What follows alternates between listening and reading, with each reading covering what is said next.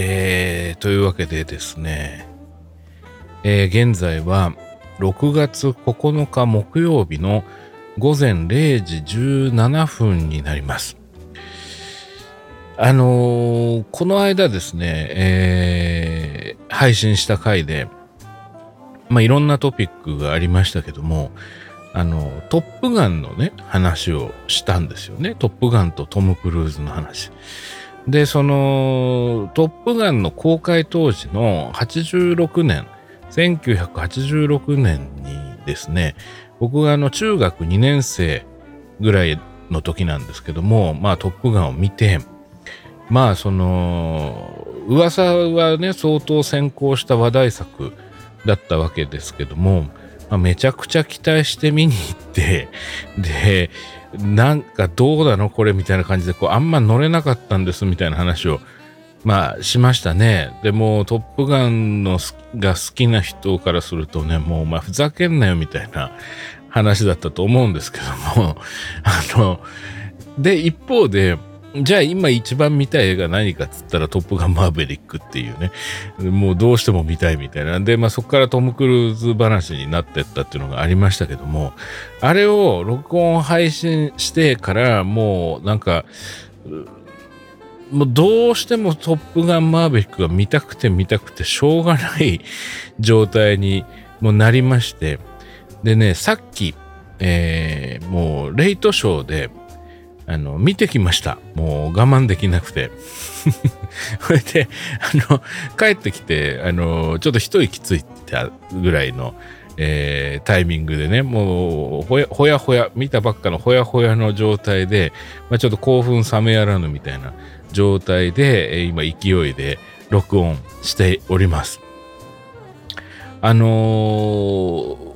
まあもうだから、もう興奮冷めやらぬって今言っちゃったんで、もうその僕はどういうふうにトップガンマーヴェリックを見たかっていうのはもうお分かりいただけちゃったかと思うんですけど、まあ、面白かったですね。もう、あの、めちゃくちゃ面白いですね。もう最高なんじゃないですかね。もう本当にね、もう後半、もうずっと、もう泣いてましたしね、僕ね。もうあんなに映画館でね、涙ボロボロ流しながら見たのは久しぶりですよね。何年ぶりでしょうかね。で、もう本当こう椅子からこう身を乗り出すようにして見てましたね。うん。いやー、面白かったですね。あの、ちなみになんですけど、あの、僕はあの、初回だったわけですけど、トップガンマーヴェリック。あの、森川敏之版で見ました。あの、つまり日本語吹き替え版ですね。それはやっぱりあの、吹き替え大好き人間だっていうのもあるんですけど、あの、初回ぐらい字幕で見たらいいじゃないのっていうふうに、思われるかもしれないんですけど、いや、やっぱりでも、それやっぱりね、トム・クルーズの声はね、森川さんの声で聞きたいなっていうのもありましたし、まあ、あと、ななんでしょうね、その画面に集中したいっていうのもあったっていうのもあるんですけど、まあ、この吹き替えも良かったんですよね。もう、むちゃくちゃ良かったですね。うん。あの、ちなみに、吹き替え版はそんな、その iMAX とかその大きい画面では、あの、やってるとこもあるのかもしれないですけど、少なくともさっき、レイトで見たところっていうのは、あの、東宝シネマズだったんですけど、150人ぐらいのキャパの、えー、箱で、で、スクリーンサイズもまあでも大きいと思うんですけど、まあでも、そのいわゆる、あの、なんですかね、こう、だ、もう超ウルトラ大画面みたいな感じではなかったんですけど、いやもうそれでももうね、もう十二分に迫力があって、いやー、面白かったですね。トップガンマーヴェリック。よかったっすね。もうね、なんだろう。続編誌に残る、あの、傑作じゃないですかね。これはもう本当に。もうあの、うーん、よかったな本当に。で、その、どう良かったかっていう話を、あのー、まあ、したいなと思ってるんですよ。で、これからね。で、その、まあ、作劇ラジオ的な観点で話していきたいわけです。で、まあ、なので、その、作劇面に関する話に、まあ、どうしてもなるので、あのー、まあ、ネタバレを積極的にしようとは思わないんですけど、まあ、なるべく抽象化して話そうとは思ってるんですけど、まあ、それでもやっぱり、あの何にも知らずにご覧になった方が、まあ、確実に面白いと思いますので、えーまあ、聞きたくないよっていう方はですね、あのちょっと今回のね、作劇ラジオは、トップガンマーヴェリックをご覧になられてから聞いていただいた方がいいんじゃないかなという気もします。で、一方で、その、全然関心ないよと、トップガンマーヴェリックって。で、だって前のトップガンあんなだったじゃんっていう。まあ、つまりその、僕のそのトップガンマーヴェリックを見る前の僕、その、まあ、というか、トップガンマーヴェリックに関してはね、前回の配信でお話したように僕はもうすごい期待してましたので、いいんですが、そのまあ要は前のトップガンがあんまり好きじゃなくてでまあそんであれをどうやって面白くすんのよみたいな風にその懐疑的なあのイメージを今回のその続編にも持ってるっていう方はもしかしたら逆に聞いていただいた方がえー、そういうことなら見ようかなみたいに思ってもらえるかなという気もしなくもないという、えー、まあそういうね 揺れる思いで話してるわけですけども。はい。えー、ということで、そのちょっとね、もう何から話そうかな。えっとね、まあ今見てきたばっかりだっていうのもあるんですけど、あの、で、まあ興奮してるっていうのもあるんですけど、やっぱね、今回の最大の勝因は、あの、あ、作劇面でのね、作劇面での最大の勝因はですね、あの、構造を全く変えたっていうことですね。そのまあ一部いろんなそのところ一部っていうかまあいろんなところで今トップガンマーヴェリックの話をしてる方たくさんいらっしゃると思いますしあの読み物でもね随分その記事とかでその昔のトップガンのオマージュのシーンがいっぱい出てくるよみたいな話も書かれてると思うんですよ。あれの場面を再現した場面があるとかあのあのニュアンスがまた別の形で出てくるみたいな感じのその表現っていうのがあると思うので、まあ、どうしてもその作劇的なその構造的な部分も踏襲してるんじゃないかっていうふうに今思ってる方多いかもしれないんですけど全然違いますね。あの全然違う。で、その、まあ、とはいえ予告でわかる範囲のあらすじ、まあ、予告からイメージできるあらすじっていうのは、まあ、これは別にネタバレじゃないと思うんですけど、要するに、かつては、そのトップガンの生徒であったトム・クルーズが、その、まあ、年齢を重ねた上で、まあ、今回トップガンの先生になると。で、えー、今度は、かつての自分たちのような若者たちを、をあの、導いていくと、教育していくという流れからの空中戦みたいな、えー、ことなんだろうなというのはなんとなく予告から想像がつくと思うんですね。でそうそういう意味ではそのつまり前の「トップガン」の構造と同じじゃんと。その要するに目線が変わっただけじゃんと。視点が物語視点が前で言うとケリー・マクギルスの視点に立ってるっていうことでしょっていうふうにまあ多分見えると思うんですけど全然違うんですね。もう全然違ってて。で、あの、要はね、そそれが、ま、まずね、まあ、んど、どっから話そうかな。えっと、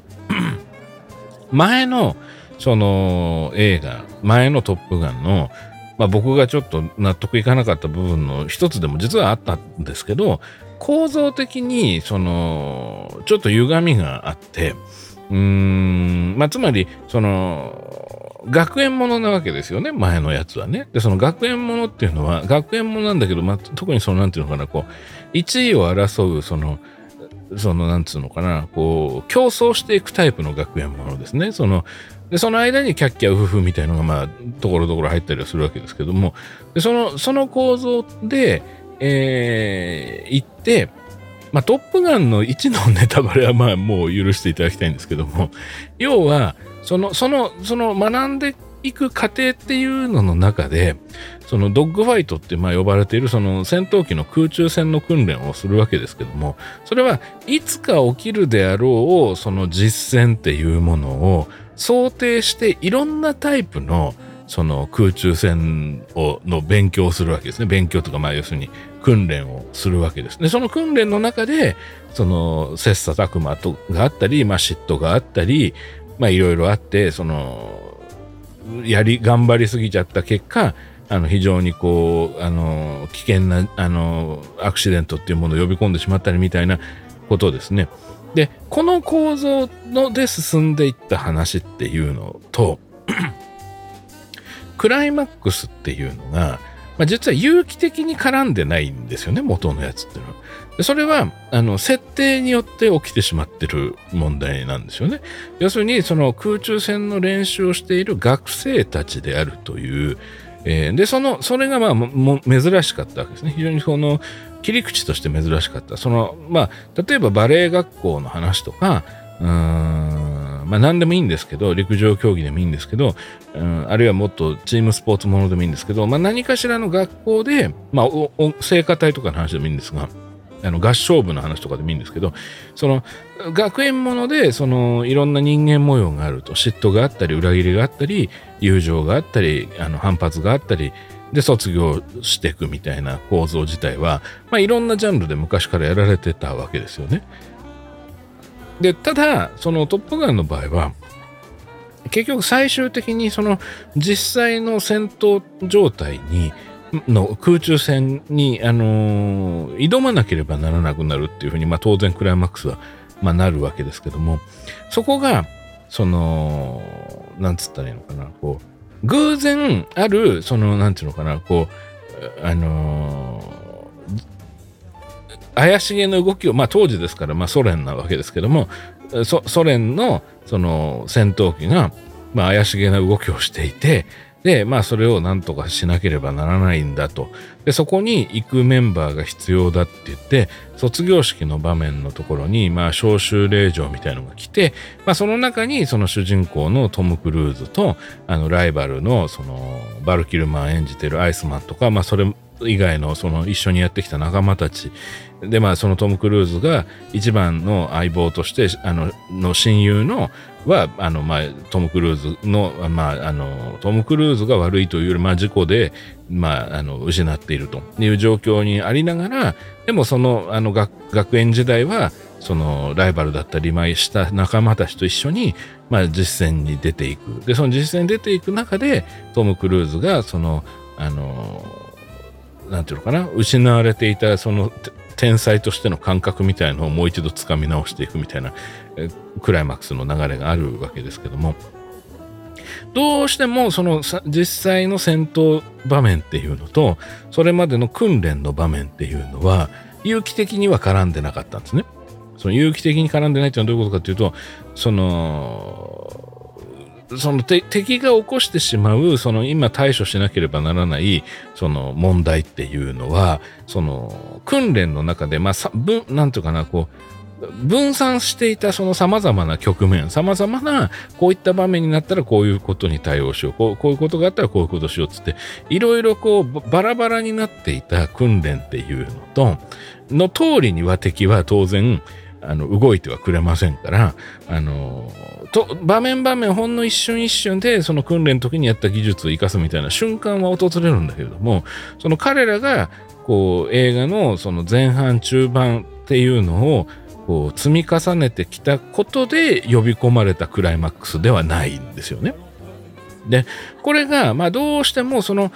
後半の空中戦のシークエンスと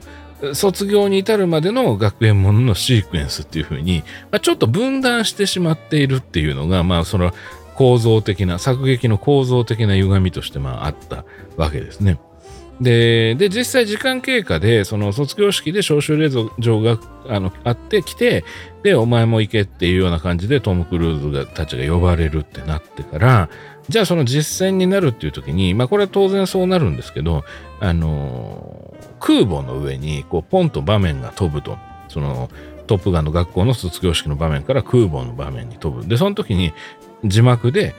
あの、24時間後インド洋みたいな感じで出るわけですね。で、まあ、これ、意味上は繋がってるんだけど、やっぱそこに、本当はそこの移動の中にもドラマがあるはずなんだけど、まあ、早く展開させなきゃいけないんで飛ばす。だからなんかこう、ちょっとこう、仕切り直しみたいな感じになるわけです、話が。どうしてもその後半部分のうん、これからまあ空中戦ですよっていう流れがまあ仕切り直しみたいな感じになるっていうことですね。これはまあ構造的な、あの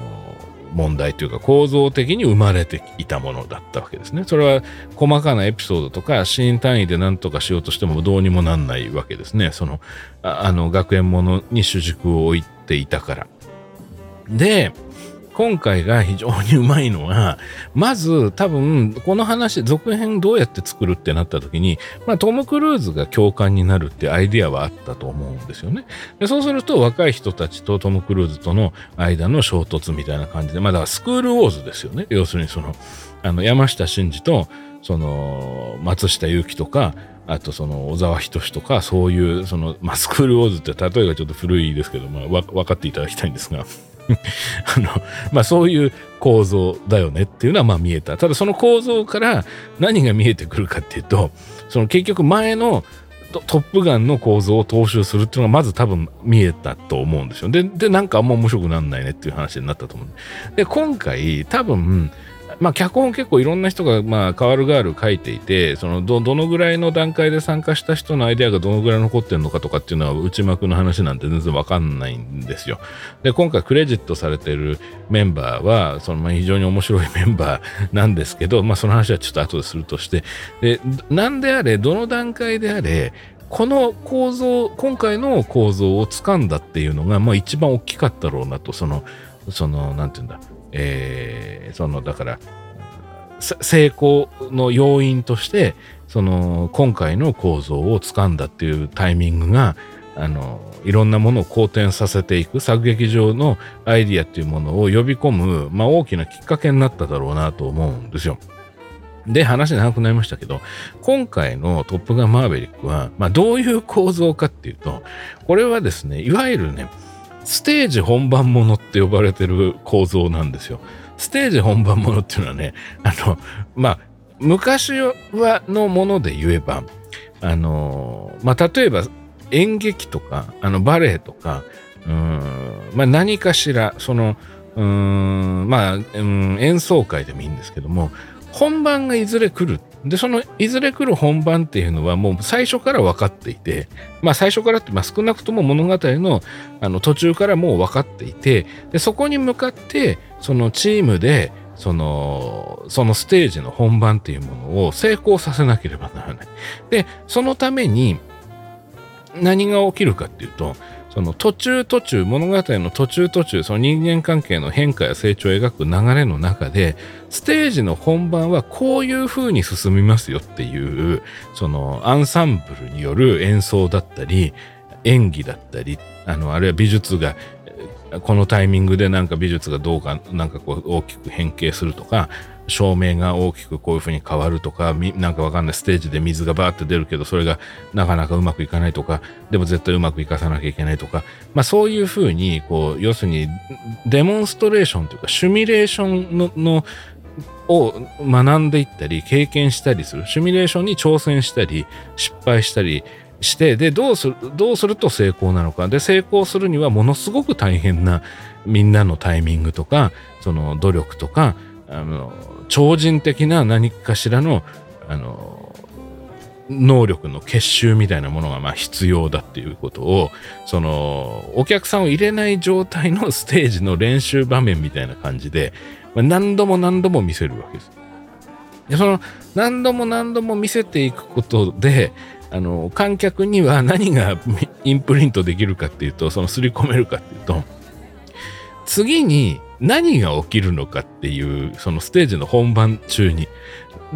この後こうなっちゃまずいよねとか、この後あれをやる、やらなきゃダメだよね。そのためには誰ちゃんが頑張んなきゃいけないんだよね。で、誰ちゃんが、でも、もし怪我でもしちゃったら、他の人はこれをフォローできるのかしらみたいなことを、もうあのー、そのステージの本番に参加する、まあ、役者だったり、あの演奏家だったり、スタッフだったりの一員であるかのような錯覚を観客の中にインプリントすることができる。でそうすると、そのいざ本番が始まった時に、こう、一緒にその本番に向かって、その、立ち向かっているっていう、その、共感っていうものと、あとそれが一挙手一投足が、あの、次何が起きるか分かってるから、あの、異常なサスペンス効果を生むわけですね。その、頑張れみたいな、うまくいくのかとか、もう時間がないとか、あれが道具が足りないんじゃないかとか、そういうようなことを客が全部分かった上で、そのステージの本番シーンっていうものを迎えるというのが、簡単に言うとステージ本番ものって呼ばれている、その構造なんですよ、作劇の。で、これをそのアクション映画に転じるっていう方法論自体は結構昔からやられているんですけど、僕があの、最もうまくいってると思ってるものの一つは、1982年か3年の映画で、地獄の七人っていう映画があるんですね。で、この地獄の七人っていうのは、その、ランボー2よりも前、でもっと言うとそれの元ネタとかあの言われているそのチャック・ノリスの地獄のヒーローよりも前。で、えー、なんですけどもそのアメリカの軍人が兵隊がそのベトナム戦争でベトナムの捕虜になっちゃっていると。で、まあ、その捕虜になっている人を助けに行こうと。その戦争はもう終わってるんだけどもその有志で乗り込んでって、えー、救出しようっていう話なんですね。まあ簡単に言うと、地獄の七人っていうのは。で、そのリーダーをやってんのが、その息子が、そのベトナムで捕虜になっちゃったっていう、その退役軍人のお父さんで、で、そのお父さんが、その息子と同じその部隊に所属していた息子の戦友たちを一人ずつ集めていって、で、まあそこに新人のルーキーも加わったりして、で、えー、作戦を立てて、まあ本番に向かっていくっていう作りなんですね。で、一方で、その本番に向かっていくっていうのの練習、今のそれこそステージ本番もで言うと、その、あの、えー、リハーサルのシーンが何度も繰り返されるって話をしましたけども、まあ、これはどうやってるかっていうと、その息子と一緒にその捕虜になってしまった戦友の一人っていうののお父さんが、あのものすごい資産家で、で、この人が、その自分の息子も助けてくれるんならっていうことで、その作戦に対して、あの、お金を出してくれてるんですね。資産提供をしているんですね。で、その結果、その息子がどうも捕まってるらしき、そのベトナムの、その捕虜収容所の実物大のセットっていうのを作っておいて、で、そこに、その、まあ、借りてきたヘリコプターを使ったり、借りてきた重機を使ったりしながら、その、実際にその息子を助けに行くために集まっているメンバーが、あの、本番さながらの、まあ、リハーサルをするっていう場面があるわけです。で、これを見せることによって、こ、ここの橋を爆破したらこの後ここに行くとか。で、その間に別の地、別動隊がヘリで救出に向かうと。で、その時にその敵の、あの、砲台っていうのが絶対あの危険になってくるからこのその頃彼らは別の別のメンバーはこっち行ってその砲台を破壊しなきゃいけないみたいなことをその3分以内に全部片付けて撤退しなきゃいけないみたいなリハーサルをやるわけです。でこれをもう投資で見せることによって観客はあの、あ、これの通りに本番がうまくいくといいなと。で、その時に気をつけなきゃいけないポイントはここなんだな、みたいなことが、まあ完全に理解できるわけですね。で、通常映画のクライマックスっていうのは予測がつかないっていうことがま非常に重要で、あの、先にクライマックスはこういう流れですよっていうのを見せるっていうことは、まあ普通あんまやらないわけなんですけど、そのステージ本番ものっていうのは、まあそれをあえてやる。あえてやることによって本番がうまくいくかどうかっていうことにあの視点をフォーカスさせるっていう考え方なわけですね。ですから、その地獄の7人の場合も、その、例えば、前のリハーサル通りにやればうまくいくはずなんだけど、みんな精部隊だから大丈夫なんだけど、思いがけないそのメンバーだけではどうにもなんない外側のアクシデントみたいなのがまあ起きて例えばそのテストの時はうまく機能してた爆弾が途中であの無理してそのなんかゲリラとかから手に入れたらそれが不良品で本番で機能しなかったりとか、まあ、そういうことがちょっとずつちょっとずつ起きててその3分間で救出するっていう作戦がまあまあだんだん崩れていってしまうわけです。で、そこでまあいろんな自己犠牲があったりとかで、まあ、あのー、ね、泣けたり面白かったり盛り上がったりいろいろあるんですけども、まあ、そのステージ本番ものって呼ばれている、その本来であればステージ上で行われる演舞、その演技であったり、演奏であったり、えー、そういったようなものを、そのリハーサルして最終的に本番でみんなで何とかするっていう構造をアクション映画に転じたものとして、まあ、地獄の七人があったと。で、実は今回のトップガンマーヴェリックっていうのはもう完全にこの ステージ本番ものの構造に変えたと。つまり、その前のトップガンがその、まあ、勉強してみんなで空中戦の練習して、で、その間にキャッキャウフフがあったり、まあ、いろいろあったりするけど、それはそれとしてクライマックスで出動命令が出たぞではなくて、最初から、その彼らがその新しいトップガンのメンバーがやんなきゃいけないミッションっていうのがあって、それがまあとんでもなく難しい。で、それを成立させるためには、トム・クルーズほどの経験値が必要である。トム・クルーズ扮するそのマーベリックという主人公ほどの、えー、経験と知識がなければダメである。ということはマーベリックを教官にしようっていう流れなわけですね。で、これはもうこの映画のそのシナリオを作っていく、まあ作劇をあの組み立てていく上で、この背骨が見えた段階で、まあほぼ半分以上成功してるようなもんだと思いますね。で、まあそれは非常に大きかったと思います。で、もう一つ、この観客が次何が起きるかを理解してるからサスペンスと共感がクライマックスで生まれると。で、メンバーの一人になったような気分で、まあ、例えば成功を祈ったりハラハラしたり、まあ、ももし仮に失敗したりした時焦ったりっていうのが作れるっていうのがいいって今言いましたけどあのねもう一つ重要なポイントはこのステージ本番ものの作劇の強みは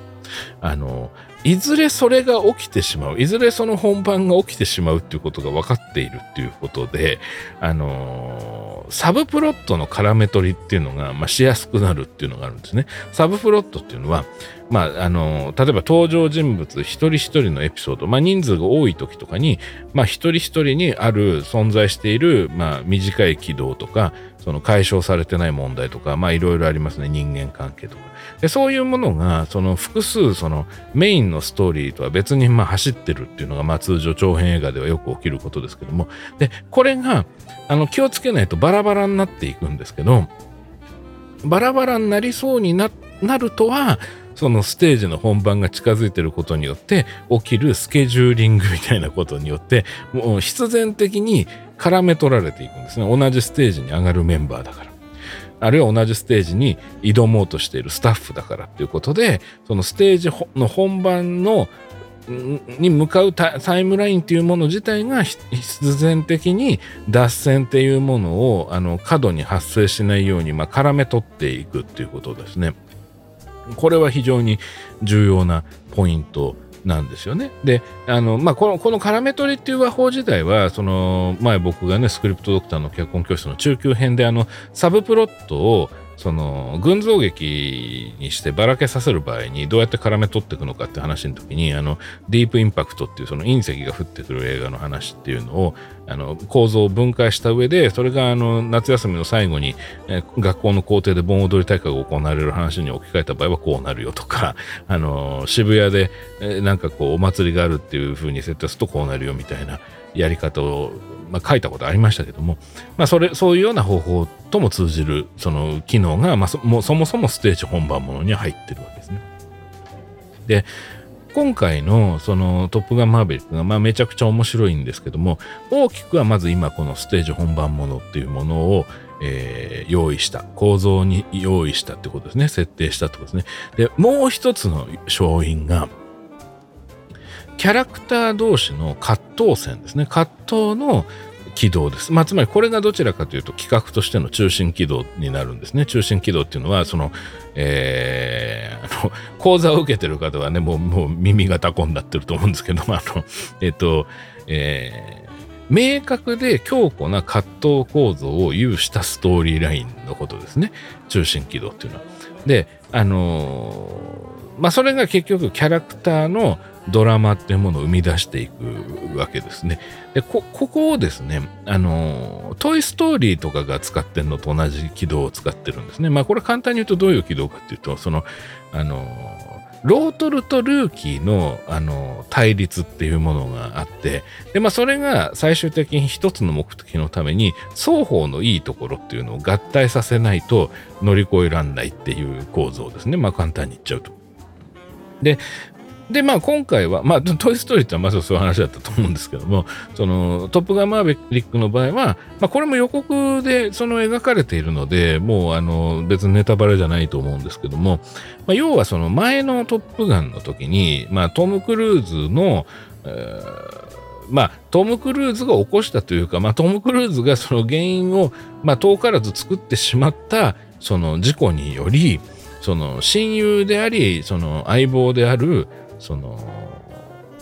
人物、グースっていう、その人物ね、その、えっ、ー、と、あの人が演じてたやつですね。アンソニー・エドワーズって、あの ER っていうお医者さんのドラマで、あのグリーン先生っていう人をやってた人ですけども、まあ、彼が死んでしまったと。で、その彼の息子が、その今回、そのトム・クルーズのクラスにいると。そのトム・クルーズが先生をやるトップガンにいるということで、その息子はトム・クルーズのことをまあ恨んでると。そのあんたのせいでうちの親父が死んだんだっていうような。で、トム・クルーズからすると、その一作目で芽生えた大きな彼のそのしこりっていうものが、まああるわけで、そのグースに対して、まあそこをえ、そのどうやってグースの息子とこうの葛藤っていうのがの中でもがきながら、まあ、それをその解消していくかっていうことですね。っていうのをロートルとニューエイジっていうそのロートルとルーキーみたいな感じのその軌道ロートルとニューエイジの軌道っていうものにうまくこう乗せているっていうことですね。はい。ですから、これが、あのー、非常にですね、この2つですね、大きく言うと。2つの、その、軌道を持った、その、構造ですね。で、これが、あの、つかめたっていうことは、めちゃくちゃ大きかったろうなと思います。で、実はこの2つの軌道、つまりステージ本番ものと、ロートルとニューエイジの対立和解共闘っていう軌道が入ったことで、実を言うと、あの、他のそのストーリーを構築している要素に、全部、あのー、同じ効果っていうか、その、え、入れ子構造の効果っていうのを、まあ、呼び込めるんですよね。まあ、例えばですけども、あの、泥、まあ、これはまあちょっとネタバレかもしれませんけども、あの まあ、ただ導入部分なんでいいのかなという気もしなくもなく話してますが、要は今回なんで、えっ、ー、と、トップガンのね、その学生たちっていうのが、まあ、あの、デマーベリックが共感になる必要があるのかっていうのはさっき言ったようなミッションの問題があるんだけれども、その背景には、そのドローンの技術力アップっていうものがあって、つまり無人飛行機ですね。で無人飛行機っていうものが、そのテクノロジーが発展すればするほど、パイロットっていうものがいらなくなってくよねっていう話が背景にあるんですね。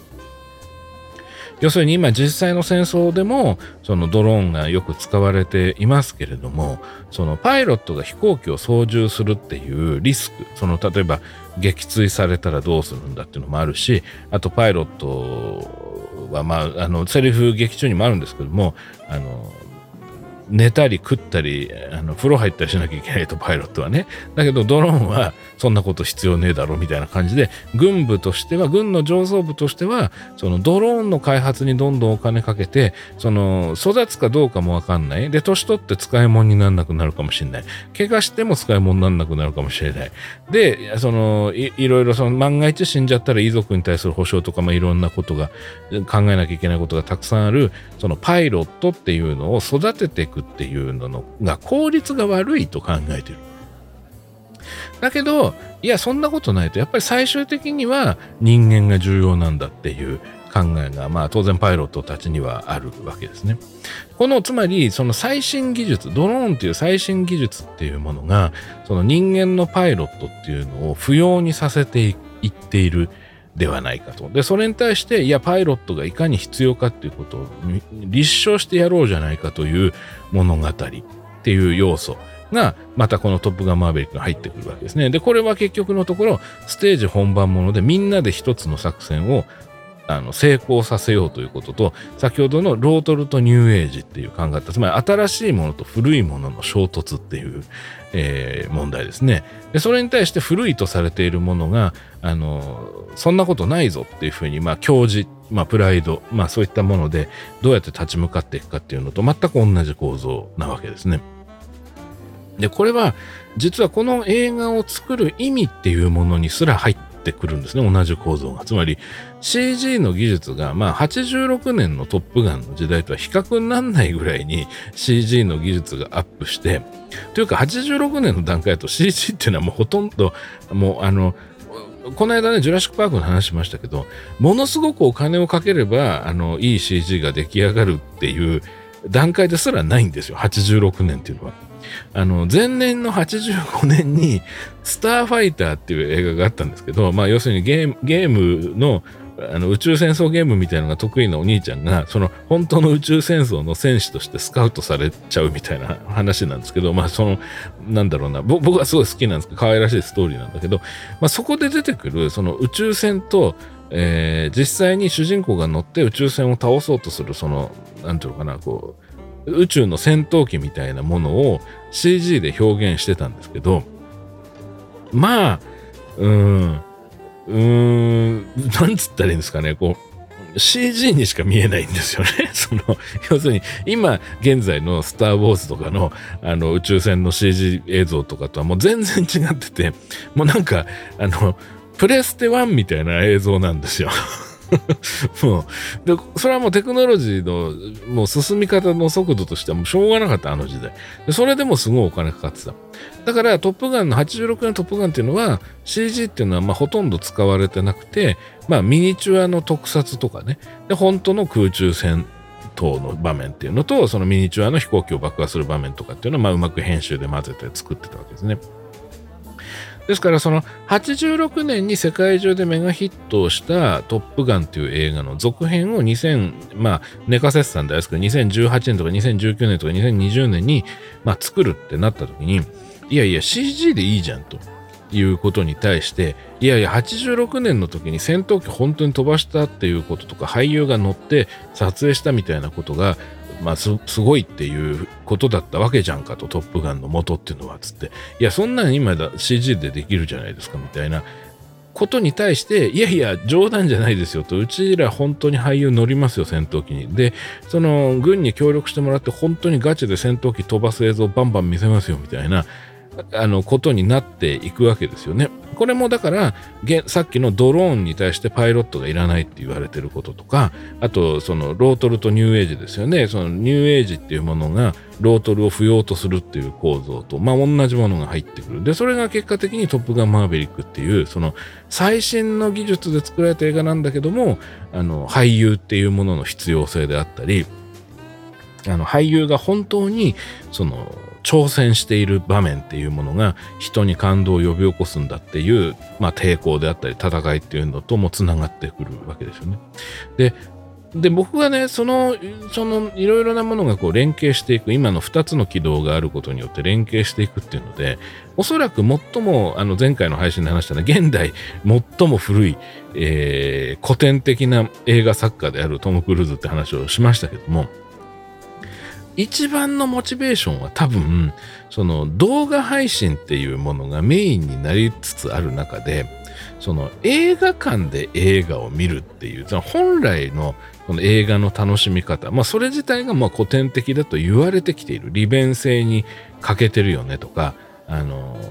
そういうもの、つまりその本来の映画館で映画を見るということの価値っていうものが、まあ、疑われている現在ってことへの抵抗っていうトム・クルーズなりの抵抗でその古き良きというか古典的な映画の力っていうものを信じて映画を作ってる人たちの戦いっていうものも実を言うと呼び込まれていく。でこれはさらに言うとトム・クルーズ自身の俳優としての挑戦というものも呼び込んでると思うんですよね。つまりトップガンっていう、その一作目のトップガンっていうのは、もう本当に若くてもお肌プリプリのトム・クルーズが、まあそれこそ前回言ったようにアイドル性というかね、あの、その若いからこその魅力、若さの爆発みたいなもので、あの、彼は注目されていたんだけど、その彼がもう還暦ですと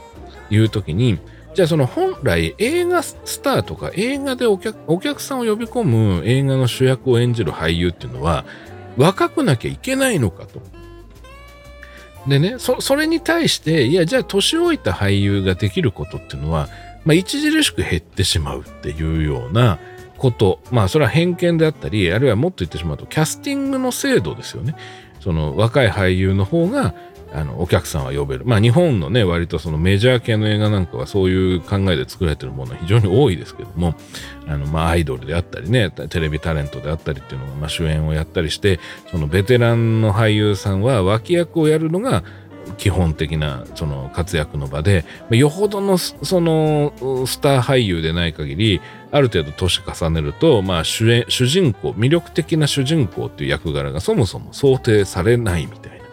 でそういったものに対する反発っていうようなあるいはそれを教授として立証しようとするっていうようなことがもう全部入れ子構造で入ってくるんですよね。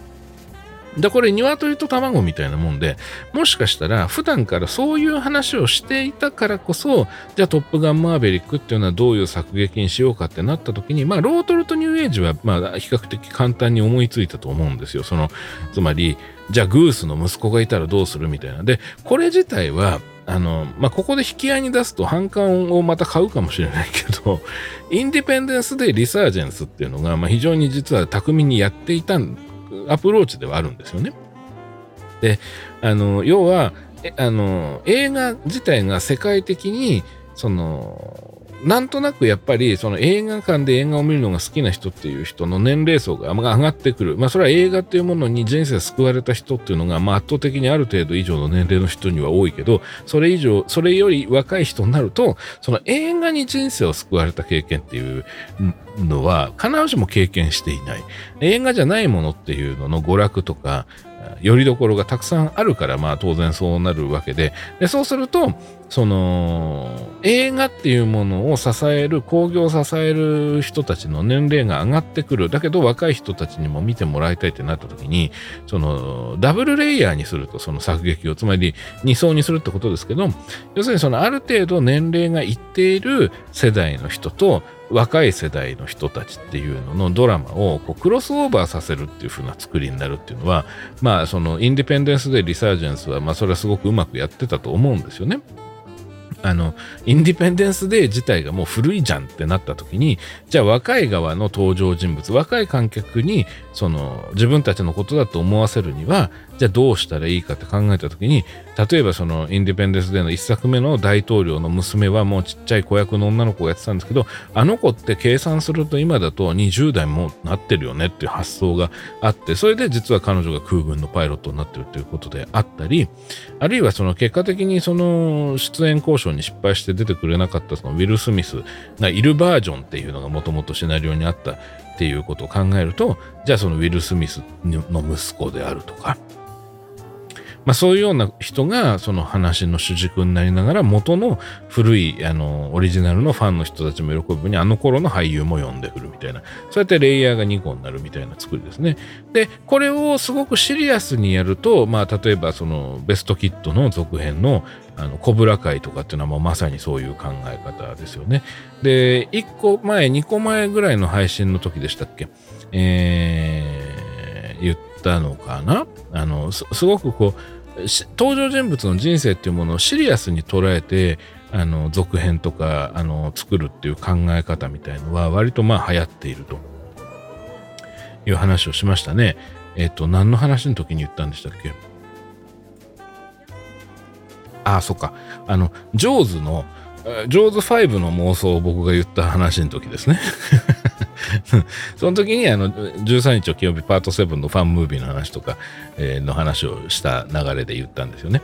で、この登場人物は生きていると。登場人物は映画が終わった後も生きているんだ。で、その登場人物が年を重ねているだろうなということをファンは想像しながらファンも年を重ねているのであるという、まあ北の国から先方じゃないんですけども、あのまあそういうような考え方っていうのをエンタメの世界に呼び込んでくる、リアルな考え方として呼び込んでくるっていうのは、まあ割と近年流行ってる和法であり、企画の切り口であるみたいな話をこの前したと思うんですけど、まあまあそこともつながってくるわけですよね。ですからそのそその考え方があった上でじゃあそれをどうやって盛り上げていこうかどうやって芯の通った物語にしようかっていうことの時にその反面教師的に前の「トップガン」のそのいびつな構造というかその要はあのクライマックスが有機的にこう呼び込まれてないっていうのを、まあ、打開する方法の一つとして、まあ、ステージ本番ものっていう軌道を捕まえてきたっていう順番かもしれませんもしかしたら。いずれにしても、あのー、この今回ステージ本番ものとロートとニューエイジの衝突っていう2つの中心軸でいくっていうこと自体が、あのー、真実味があるっていうところがまあポイントだと思うんですね。その真実味があるっていうのはその実話性があるって言ってるんじゃなくてつまりさっきのそのドローンの技術アップでパイロットが不要になってんじゃないかっていうようなこととあと CG の技術が発展しててその俳優がライブで頑張るっていうようなその本来的なその古典的な映画の人を感動させる芝居で感動させるということが軽視されがちなんじゃないかとかあとその動画配信の利便性っていうものがその選択されてその映画館にあの足がの遠のくとか、まあ、こういったようなこと。それから俳優のそのキャスティングっていうのが、まあ若若さっていうものを中心にどうしても考えられがちであるみたいな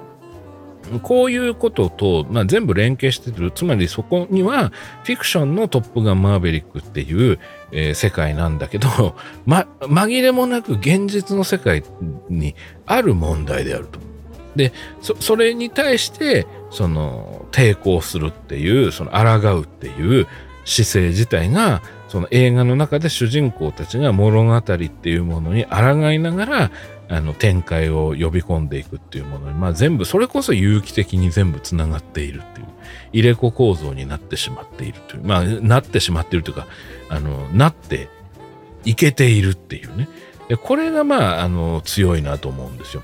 だから、その大幹っていうものがそこでつかめている。まあ、あの、鶏と卵でどっちが先かはともかくとして、そのもうすでに大幹がつかめているっていうのがあれば、実は細かい要素っていう、まあ、つまり枝葉ですよね。文字通り。その大幹があれば、どこに枝を作るべきか、どういう形の枝がいいのかっていうのは、後からいくらでも掘り下げられるし、ぶれないわけですよね。だから、その幹をぶれさせずずらさずに枝を生えさせるっていうのが可能になるので、実を言うと今回のトップガンマーヴェリックは、枝の部分の作劇もだいぶうまくいってるんですよね。相当いいんですよ。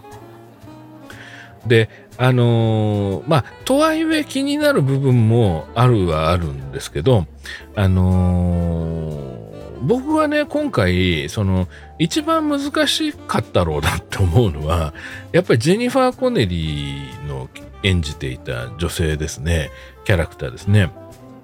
あのペニー・ベンジャミンっていう名前の、えー、人物が出てくるんですよ。ジェニファー・コネリーが。まあまあ事実上のヒロインですね。で、これはね、あの、このキャラクターはね、あの非常に難しい立ち位置というか、その、で、まあこれも構造的な問題なんですけど、その、その彼女のエピソードとか彼女のキャラクター性とかセリフっていうのは、まあ、すんごい工夫されていてでジェニファー・コネリー自体もすごくうまく演じてはいるんだけどもやっぱり今ずっとお話ししてきたような決定的なその強度を持ったその部分からするとちょっとあのいくらか弱いわけですね。でこれはね割と理由がはっきりしていてその幹が強度が強いから余計目立っちゃってる部分もあるんですけどまあ要はですねあのー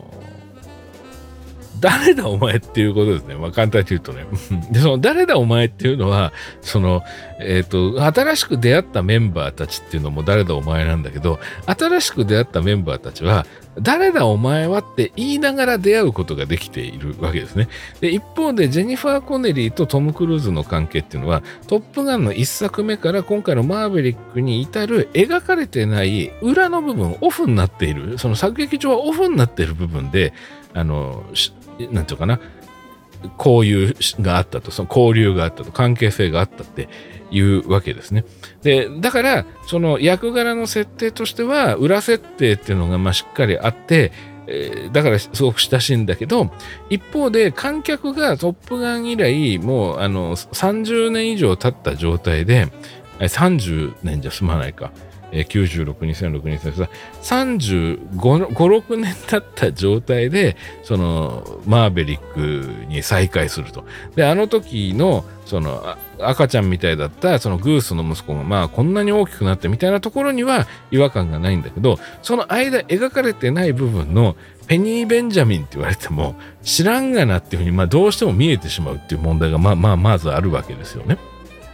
で、あの、で、そこにしかもですね、あの、難しくしてるのは、あの、再開させている、その今回のストーリーが展開している、そのマーヴェリックがトップガンの教員を、教官の仕事を引き受けたっていうことが原因で再開しているっていう。だから、うーん、で、そそのことで余計にその距離感っていうものが、まあ、非常に、まあ、難しくなってるんですね、これは。これはもう、その、いや、私は良かったと思うわ、ジェニファー・コネリーみたいに言われても、あの、全然悪いって言ってんじゃなくて、これはもう作撃の話ですよ。この作劇の構造上起きてしまう問題なんですよ。で、実はこれは回避する方法が一つだけあって、こういうその裏で描かれてなかった時間に親しくなった人物っていうのが全部共感できないとか、その全部作劇上の役割っていうものが弱くなるわけではないんですよ。その今の再開させるっていう方法を選択したことによって 弱くなっているんですよ。で、じゃあその強度を上げるにはどうしたらいいかっていうと、30年経っててお客が知らない時間っていうのをもっとはっきりと、その、あの、あなたたちは知らないだろうけど、マーベリックはこういうやつになったんです。あなたたちが知らない時間の間に。っていうのをマーベリックのスタート地点に設定してあげるっていう方法を取れば、実はほとんど気にならないんです。まあまあ、例えば簡単に言ってしまうと、マーベリックがどうなったのかなと思ってトップガンマーベリックを見始めると、マーベリックはあんなに無鉄砲な男で、だったにもかかわらず、あの、ペニー・ベンジャミンっていう人と家庭を築いていると。で、そこにあの、なんなら娘までいる。つまりその、もう奥さんである。もうその私たちが知らないだけでもう何十年も一緒に暮らしていて、で、その彼はすっかり変わってしまったので、あの頃とはもうまるで別人のようになってしまったのである。で、そんな彼がある時、その、トップガンの教官として、その呼ばれる。で、お前じゃないとダメなんだと。で、いや、俺はもうトップガンとかそういうのはもうかかんない、足洗ってんだっつっても、いや、お前にしかできないんだっていうふうに、まあ、バルキルマーから指名を受けたっていう話だったら、その、ジェニファー・コネリーの、あの、立ち位置っていうのはもっとはっきりするんですね。それそれはどうはっきりするかっていうと、あのー、ロッキーに対するエイドリアンみたいなもんで、えの、え、あなた、その、家庭よりも、そのトップガンを選ぶのと、また危険な、あんた死ぬかもしんないね。そのあなた無鉄砲で、そのあなたが飛行機乗りをやめてくれたから私は安心して娘も埋めたし育ててこられたのに、あなたまた死ぬかもしんない世界に戻ろうとするの。あの、本当はあなたでも我慢してたんでしょうと、あなたがいやいや我慢して、その抜け殻みたいになってる人間よりも、私はあなたが輝いている方がいいから送り出すわでもいいし、あるいは行かないででもいいんだけど、いずれにしても、そうなってくると、そのジェニファー・コネリーの立ち位置っていうのは、その30年間の空白を埋めるっていうことを自然に情報として観客に提示することもできるし、それはなぜならトム・クルーズ自体もすごく変わってしまっているからねっていうふうな形で、まあ、納得度っていうのを高めることができるわけですね。で、これはあの、例えばランボー5であのやってた手法がそういう手法なんですよね。ランボー4と5の間に結構時間が空いていて、で、予告編とか映像が出た時に、スタローンの髪型がランボーっぽくないっていうので、結構ネットで、あれじゃロッキーの髪型だとか、ランボーじゃねえじゃんみたいな風に書いてる人結構いたんですよね、一般のレビューアーの方で。あの、なんだけど僕はあそこですごい泣いたんですよ、まず予告見た時に。スタローの髪型が全然違って乱暴っぽくないことに。というのは、あ、ランボーは4の最後で戦争を全部捨てて、その戦争に取り憑かれている自分っていうのを捨てて、あの、家に帰ったんだと。実家に帰ったんだってところでランボー4が終わってるってことを考えると、あれから5までの間に彼の人生観っていうものを決定的に変える人との出会いがあったんだ。彼の彼がそのベトナム戦争の頃からずっと自分が引きずっていた思いっていうのを、まあ一つ髪型にも現れていたその70年的な後ろの襟足が長い髪型っていうのを捨てる、もうそれをやめるっていうことで、あの彼自身がもうかつての乱暴ではなくなったんだと。だから、あれランボじゃねえじゃんじゃなくて、ランボじゃないんですよ。だってこの人変わったんだものっていう表現として髪の毛切ってんだなっていうのが予告見るだけでも分かったので、うわこれは素晴らしいと思ったんですよね。つまり、彼の人生観を変えた人物っていうのが今回メインのキャラクターで出てくるんだっていう意味でもあると思ったからです。そしたら、実際に、その、中年の女性と、えー、その娘ですか、その、あ、メイか、えー、っていう2人のその女性が、まあ、ランボー5のそのランボーをかつてのランボーにもに戻らざるを得なくなる原因を作る。でそれでいてあのランボーがあのかつてのランボーではなくなっている時間を過ごすことがこの映画が4から5までの間で描かれてなくて裏の部分で彼は変わったのであるっていうことを、まあ、瞬時にそのストーリーの中に取り込むことに成功していたと思いますしあの彼らが出会う場面をやらなかったことによってお前誰だよにはならなかったわけですよね。お前誰だよっていうか、その、だ、どなたか存じませんけど、うちのランボーがどうもお世話になってるみたいですね、みたいな感じに見ることができたわけですね。ところが今回のジェイマー・コネリは、あら、ピート久しぶりみたいな、で、あの頃の私とあなたはみたいなことを言われても、いや、それはね、あのー、知りませんと。それよりケリー・マクギルスはどこ行ったのということがどうしても気になってしまうわけですよね。でも、ま、ペイト・マーベリックも人間なわけだから、そのケリー・マッキルスと別れるってこともあったでしょう、当然。で、その上で違う出会いとか、あの、もうあったでしょう。ってことを考えれば自然なことのはずなんだけれども、続編っていうものがどうしても観客が見ていたかつての記憶と直結しようとして観客が認知しようとするから、間にあった知らない人とのエピソードっていうのがオフになって裏になってると、どうしてもお前誰なんだっていう、で、そのお前とあいつの間にあった話って言われても、そこ描かれてないから、その認知的に、その、それ自体の重みを感じることができんのだよと。しかも、マーベリックは前より無茶苦茶なやつになってるっていうオープニングだったじゃんか、今回と。その、試験飛行のエピソードっていうのが今回あったわけですね。で、そのおかげで変わってないマーベリックだ。もっと言うと前より狂ってんぞ、こいつっていうふうに思ってたのに、その間に知らないサブプロットみたいなものが描かれてないプロットラインがありましたって言われると、やっぱりどうしても違和感がある。で、そこで役割としてジェニファー・コネリーが、その今回、あの、愛してるから、あの心配だっていうのは、まあ、意味としてはわかるんだけれども例えば結婚してて子供もいていいお父さんになってると思ったけどでもあなたはどこかであの頃の輝きを失ってたわっていうことであれば心配しながら家で待っているとか行かないでとか逆に送り出すみたいなことでも作劇場の機能っていうのはま明確になったろうなと思うんですけど今回に関して言うとそのケリー・マクギルス的な相手の代わりの人みたいな役割以上のものが、まあ、どうしても出てこない。で、しかも軍に関与していないというふうになることで、あの、中心軌道になっている、その、ロートルとニューエイジの話とか、あとそのステージ、本番ものの軌道にも、まあ、直接的な影響がないということで、どうしても蚊帳の外になる。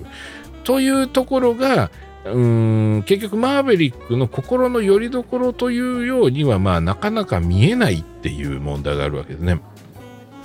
でじゃあさっき言ったようなあの例えばマーベリックは変わってしまったと。でそんな彼があのトップガン学校に呼ばれると。いう流れにした場合、えーと、実際今のトップガンマーベリックのあの構造の中でもあのーメインのお話っていうのは、やっぱりグースの息子とか、あの、新しい若い子たちと出会うことで動き始めるわけですよね。で、そこの前の部分っていうのはセットアップなわけですけども、それで言うと、例えばじゃあそのジェニファー・コネリーと家族であるっていうふうにして、そのランボー5みたいな考え方でやった場合、どういうふうにシナリオの構造が変わっていくかっていうと、実を言うと犠牲になるのはほとんど最初のセットアップのその飛行試験の部分ぐらいなんですよ、多分。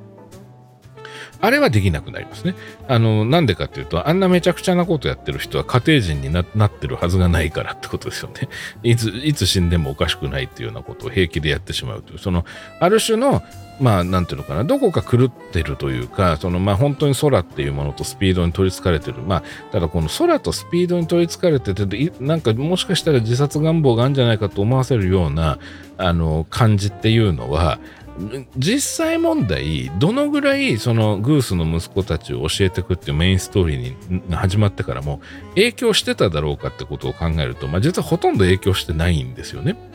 あの、つかみとしては面白いんですよ。あの試験飛行の部分は。まあ、つかみとしてはめちゃくちゃ面白いし、映像的な懸念味もあるんだけど、あの、ああいうことを彼がやっているっていうこと自体が、トップガンの、その今回の、あの、ステージ本番もののその軌道と、あと、ロートルとニューエイジの軌道には、まあ、ほとんど影響がない。唯一影響があるとすれば、あの、試験飛行の時にも相方であった、その黒人の、その、スタッフっていうのが、あの最終的にその空母を飛び立つ時ににとあのマーベリックとのあのアイコンタクト的なでまあちょっとしたこのあの別れの合図みたいなのがあると。そのダイ・ハードにおけるその、えー、主人公のジョン・マクレーンとそのあの無線で連絡してたパウエルっていう黒人刑事みたいな友情みたいなものがまあ、ちょっと描かれるって、あそこの場面にちょっと、あの、が少し失われる。まあ、もしくは別の工夫が必要になるっていうことはあるけれども、今回のメインになっている、その大きな2つの軌道には、実は試験飛行のエピソードっていうのは、まあ、影響してないわけですよね。なので、そう考えると、そのジェニファー・コネリーのありようというか、その役柄っていうものが、ストーリーに与えている、その、う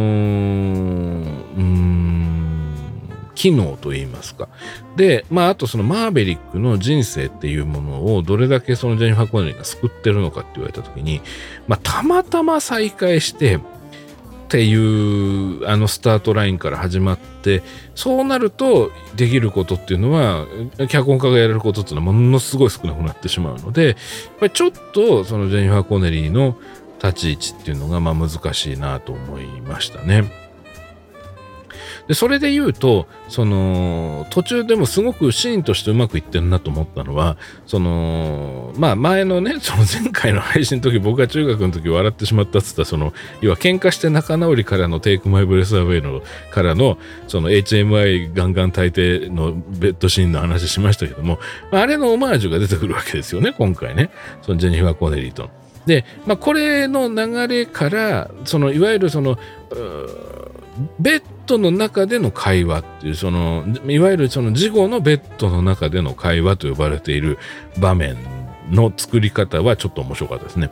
あの、というのも、あの、今回の話の中で、その、トム・クルーズが、その、抱えている、まあ、ある秘密、そのグースの息子に関する、まあ、秘密と言いますか、その、隠し事っていうのが、まあ、こういうことなんですよっていうのを、先に別の人の場面で話していて、観客はそれを知っているわけですね。ところが、その話をもう一回、ジェニファー・コネリーが、ジェニファー・コネリーはその話を知らないから、あの、ジェニファー・コネリーに説明するっていう入り方があるんですよ。そのベッドの中の会話で。で、ちょっとその時に不安になるわけですね。いや、それもう客としては知ってるし、あの、さっき別の人に同じ話したから、その現実的に考えると、その、悩み事とか、その、秘め事を、いろんな人に順番で話していくっていうことは、一から話していくってことは当然あり得ますけども、いや、それさっき見たしって思ってるんですって見始めるわけですね。ところが、この場面のトピックっていうのは、実はその、秘め事っていうのには、もう一枚レイヤーがあって、で、そのレイヤーが、あのーのことは、グースの息子には言えないのであるっていうトム・クルーズっていう形にしてるんですね。で、これをジェニファー・コネリーとの場面に入れたっていうのはもうあの、ものすごい人数が関わった、どの段階の脚本家の誰が書いたシーンか知らんけど、あの、必死の抵抗を感じて面白かったですね。つまりこれをやらないともうジェニファー・コネリーの役を出す意味がない。このペニー・ベンジャミンっていう人間が全く本当に壁の花みたいな、あの、要するにその、もう本当取ってつけたようなヒロインにしかならないから絶対にここにこういう工夫が必要だっていう戦いが見えて、まあクリエイティブ、クリエイティブな戦いが見えて、僕は面白いと思いました。つまり、父と息子っていうレイヤーで、そのグースとグースの息子、で、あるいはグースの息子の父親代わりになりたかったけどなれなかったんだ俺はみたいなことをえ吐露するトム・クルーズっていうところに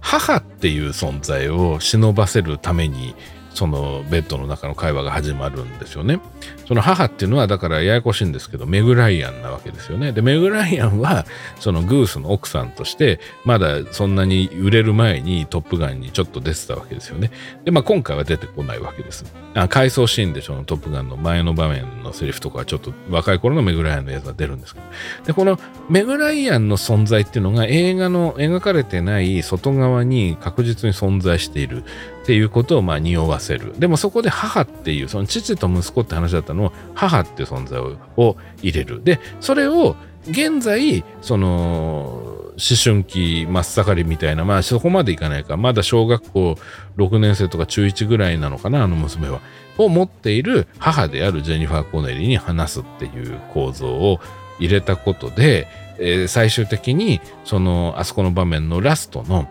その、娘とトム・クルーズがあの目線のカットバックがあった中で娘があのもう傷つけないでねってまあ吹き替え版だとそういうセリフになってたんですけど字幕版だとどうなってるかわかんないんですけどもう一言ただ一言もう傷つけないでねって言うんですね。まあこれはつまりお母さんのことを裏切らないでねっていうことなんですけどもまあここでその娘は実は全部母親のの悩みとか全部分かっててで娘がどれだけあの母親がどれだけトム・クルーズのことを実はその再会する前までの時間っていうのを、えー、思っていたかと愛していたかっていうことを娘は知ってるんだよということを、えー、トム・クルーズが痛感するっていう瞬間で、えー、一連のシーンの流れを終えてるんですね。でこのシーンの組み方はもううまいなと思いましたね。あので、まあ逆に言うとこのシーンがなかったら本当にジェニファー・コネリーのそのペニー・ベンジャミンっていう役はもうあの本当にただ花を添えてるだけっていう風になってしまう危険があったと思いますね。うん。まあその他にもねちょっといろいろ思うところがあってあのー、教官としてトップガンに戻るっていう決断をトム・クルーズがした。で、さらにバーで、えー、の女将をやっているジェニファー・コネリーと再会したっていう流れで、そこからその若いメンバーが、あの、次から次へと店に入ってくるっていう流れがあるんですけど、前半の。で、ここの部分での、その若い連中同士のちょっとした派閥とか、キャラクターを表明するセリフのやり取りみたいなのに関しては、あの、ちょっとね、ここ近年、あの、では珍しいくらいうまくいってなかったですね、ここは。これは、あの、もう、あの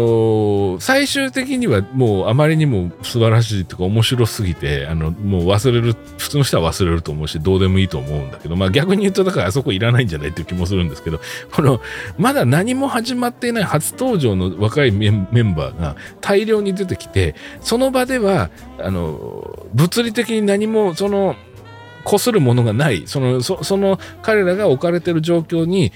接触する視覚的なものが何一つないのにもかかわらず一生懸命その裏の説明をする会話だけになっていて。でこれがあの要はそんなことをそんなに急ぎ足で言われてもあの何のことだか分かりませんっていうふうに、まあ、どうしてもなってしまう。その割にすごい長いぞっていう。であそこって結局あの場面のあの最終的にやろうとしてることはトム・クルーズがそのグースの息子を見つめてでそのグースのことを思い出してあの自分があのやグースに対してやってしまったと思っていること。それからこれからそのトップガンで、えー、もう一度その自分の過去と向き合わなきゃいけなくなるということの、えー、思いそのグースの息子への思いっていうものを感じているようであるマーヴェリックはということでしかないんですよね。ってことを考えると実はその若いメンバーのキャラが一人一人どういうものを背負ってるのかとか実は派閥があるみたいのはそのトム・クルーズが教官として彼らとさ出会いもちろん先に酔っ払いとして追い払われっていうのは、まあ、これはまたね、ケリー・マクギルスをナンパした時に、まさか教官だと思わないでナンパしちゃったら次の日、あの、有名な足でね、あの、あの黒いストッキングでねコツコツコツってかっこいい足が入ってきて振り返ったら昨日ナンパした人でしたっていうシーンの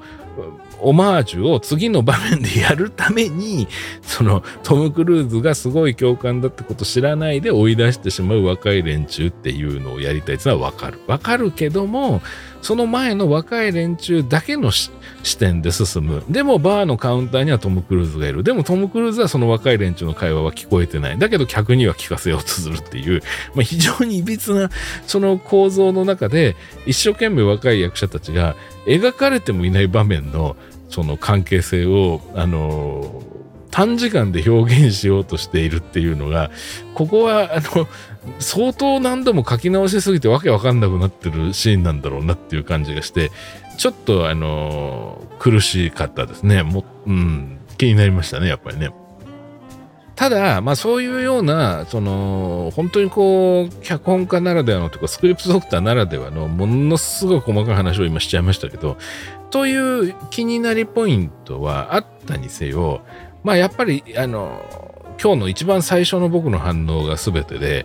まあとにかくもう最高に面白いです。あの、めちゃくちゃ面白いし、あと、その、前回の配信では、その、まあ、映画館に行くっていうのがなんか足が遠のいてると自分自身がね。で、そのトップガンも行きたい行きたいと思いながらなかなか行けないんだと。で、まあ、VR とかで見れたらいいのにな、みたいな。でっかいスクリーンで家で見れたらいいのにな、みたいな。でっかい疑似的なスクリーンで、という状態で家で映画館体験みたいにしてできたらいいのにな、みたいなことを言ってましたけども、でも、あのー、やっぱり映画館で見る、っていうことのあの意味をあのあるいはその魅力っていうものを最大限に打ち出しているあのでまたそれを立証しているあのとんでもなく古典的なアメリカの娯楽映画の最新作でしたね。すごいややこしい言い方ですけど。やっぱりトム・クルーズはすごいなと思いましたね。あの今回プロデューサーもやってるわけですけど。で、あとね、その僕は森川版で見たっていう話ですよね。で、この森川版の話をちょっとしたいんですけど、まあ本当に素晴らしかったんですよ。みんな演技が。その声優陣が本当に良くて。で、いわゆるその僕もちの珍味好きの面が、こう、スイッチ入る、いわゆるあの、こう、オフ、なんていうかな、こう、ちょっと話題性によったそのキャスティングってあるでしょ、その吹き替え版のね。あれは一切ないんですよ。その、いわゆるこうタ、タレントキャスティングみたいなものは全然なくて、あの、ガチな、あのしっかりとしたあのプロの声優さんたちによるあの本当にトムトップガンマーヴェリックという映画をこうより良くする引き立てるためにあのきっちりとしたその吹き替え版になっているっていうのが良かったですね。今回に関しては。珍味も好きですが。でそれで言うとそのトム・クルーズの声を森川さんがやってるっていうのは、まあ、いつものフィックスですけどもちょっと感動的なのはあのまあこれはちょっとネタバレなんですけど、まあでももうすでにいろんなとこで書かれてるからいいような気もするんだけど、バルキルマーがちょっと出るんですね。そのアイスマンが。で、そのバルキルマーっていうのは、あの、実生活において、あの、病気をされて、声があのほとんど出ないその俳優としては非常にこう致命的なその大きな声を出すっていうことがまあできないっていう状態に今ご本人があるわけです。それでもそのバルキルマーがそのアイスマンの役をあの演じている。で、まあ、そのバルキルマーがちょっと声を出す場面があるわけです。で、そのちょっと声を出した時のその日本語を東地弘樹さんがやってるんですよ。で、この東地弘樹さんっていうのは、あの、テレビ東京版トップガンでバルキルマーの声をやった人なんですよ。その86年のトップガンで。だからソフト化されているその普通のブルーレイとか DVD に入っている吹き替え版ではなくてまあ懐かしいあのだから上手炊きた版みたいこう懐かしい版みたいな感じのあのいろんな吹き替えが入ってる方のトップガンには入ってると思うんですけどいわゆるテレビ東京で初めてトップガンを放送した時のメンバーの一人です。であと、そのメグライアンの場面が回想で出てくるって話をしましたけども、この回想のメグライアンの声を担当してるのが斎藤恵里さんなんですね。で、この斎藤恵里さんは実は、そのテレビ東京版トップガンの時のメグライアンの声を吹き替えてた人なんですね。で、さらに言うと、その、まあ、今回グースの息子っていうのも非常に重要になってくるわけですけど、まあ、アンソニー・エドワーズが演じてたグースですね。で、このアンソニー・エドワーズの回想シーンも入るんですよ。つまり一作目のグースの場面が入るんですけど、まあちょっとセリフが出たりするんですけど、このセリフを担当しているのが平田博明さんなんですけど、まあこの平田博明さんも、そのテレビ東京版で、アンソニー・エドワーズの声を担当してたんですよ。だから今回、その、吹き替え版は全部、その森川さん版の、そのテレビ東京版トップガンのえー、人たち。で、その関係の人たちが今回出る場面、ちょっとでも回想でも出る場面っていうのは、テレビ東京版のトップガンの吹き替え陣、声優陣で固められてるんですね。まあ、これは、その、本当に吹き替え好きな人じゃないと気づかない、えー、ことだと思いますけど、吹き替え版を作った人たちの本気度みたいなものが、まあ、ものすごい伝わってきましたね。あの、めちゃくちゃ感動しました。はい、ということで、えー、今日はですね、とりあえず、あの、この間配信したばっかり、えー、というか昨日配信したばっかりぐらいの勢いの、えー、エピソードがあるにもかかわらず、もう我慢できなくて、そのトップガンマーヴェリックを見に行ってしまった僕がですね、あの、見終わって家に帰ってきてすぐに、えー、勢いで録音して喋ってみるという回でした。はい。えー、ということで、もうすでにトップガンマーヴェリックをご覧になった方は、あのー、がっつりね、聞いていただいて、ああ、なるほどって思うところもあれば、三宅それ違うんじゃないみたいな部分もあるのかもしれませんけども、あのー、まあ、ご覧になってない方、はね、あの、ネタバレが気になるっていう方は、まあ今まだ聞いてらっしゃらないかもしれないんですけど、逆にトップガンマーベリックにあんまり期待してないからいいやつって聞いた方、あのもしね、今日の話を聞いて、今の録音を聞いて、その、ああ、じゃあちょっと見てみようかなというふうに思ってもらえる方がね、一人でも二人でもいらっしゃったら非常に嬉しいなと思います。はい。ということで、えー、トップガンマーベリックは孫うことなき傑作でした。もうとんでもない傑作です。で、まあ、続編史上に残る、あの、作品と言えると思います。そしてまあ何よりも、あの、映画館で見る映画。あの、もう古典的な、その、での娯楽映画の、古典的な娯楽映画の最新版ですね。もう最新アップデート版。でもすごく古典的という。そこが素晴らしかったなと思いますね。で、まあ、あの、ガチャガチャした要素がなくてね、あの、本当にもう王道のシンプルな、あの、でももう胸熱な